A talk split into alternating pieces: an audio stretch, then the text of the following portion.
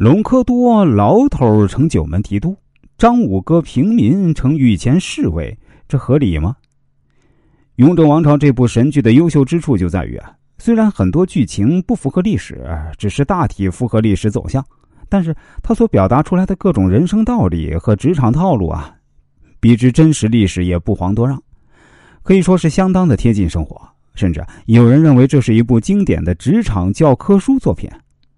但即使是贴近生活的经典电视剧，也难免有让人不是很理解，甚至认为是脱离实际的剧情。比如这隆科多啊，是牢头出身，直接成为九门提督；还有这张五哥，身为平民，竟然成为御前侍卫，呃，给人的感觉是脱离了现实，很不合理。那么这两个情况它到底合不合理呢？今天呢，我们来具体说说。首先啊，这隆科多从牢头成为了九门提督，还是很合理的。话说，这隆科多在任命为九门提督之前呢，正式的职务是理藩院守监，那说直白点，那就是个牢头。这由牢头成为了九门提督，这位高权重的大员，乍一看似乎不合理，但是其实仔细看看剧情啊，你会发现这很合理啊，因为那隆科多的资历是相当的老啊。在追缴国库欠款的剧情中呢，我们来看看啊，追缴官员在传唤隆科多的时候是这样称呼的：“原顺天府府尹隆科多。”啊，顺天府府尹是什么级别啊？顺天府啊，是明清时期对于都城北京的称呼。那府尹呢，就相当于北京地区的最高行政长官，地位呢，相当于今天北京市市委书记、市长。那在当时是正三品大员。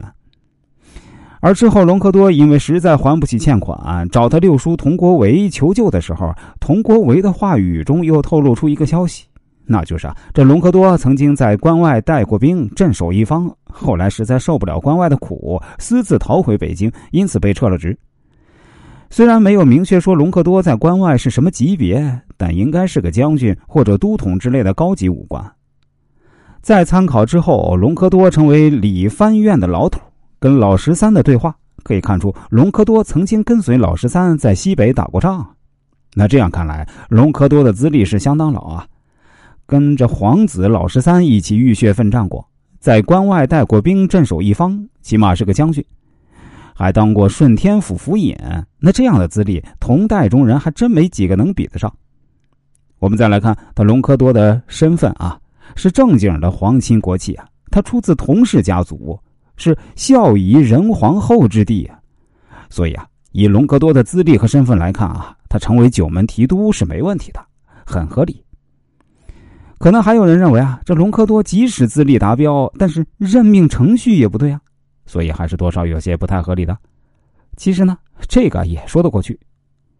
在剧中，隆科多之所以从备受冷落到一举成为九门提督，关键原因在于康熙与这尚书房首席大臣佟国维那场意味深长的饭局中，这两个人经过看似平淡，实则大有内涵的对话达成交易，那就是啊，支持老八的佟国维下台，作为补偿呢，佟氏家族的隆科多上台，成为九门提督。那九门提督这么重要的位置，通过一场饭局而定，看似有些戏剧性啊。其实这恰恰表现出这部电视剧的贴近现实之处。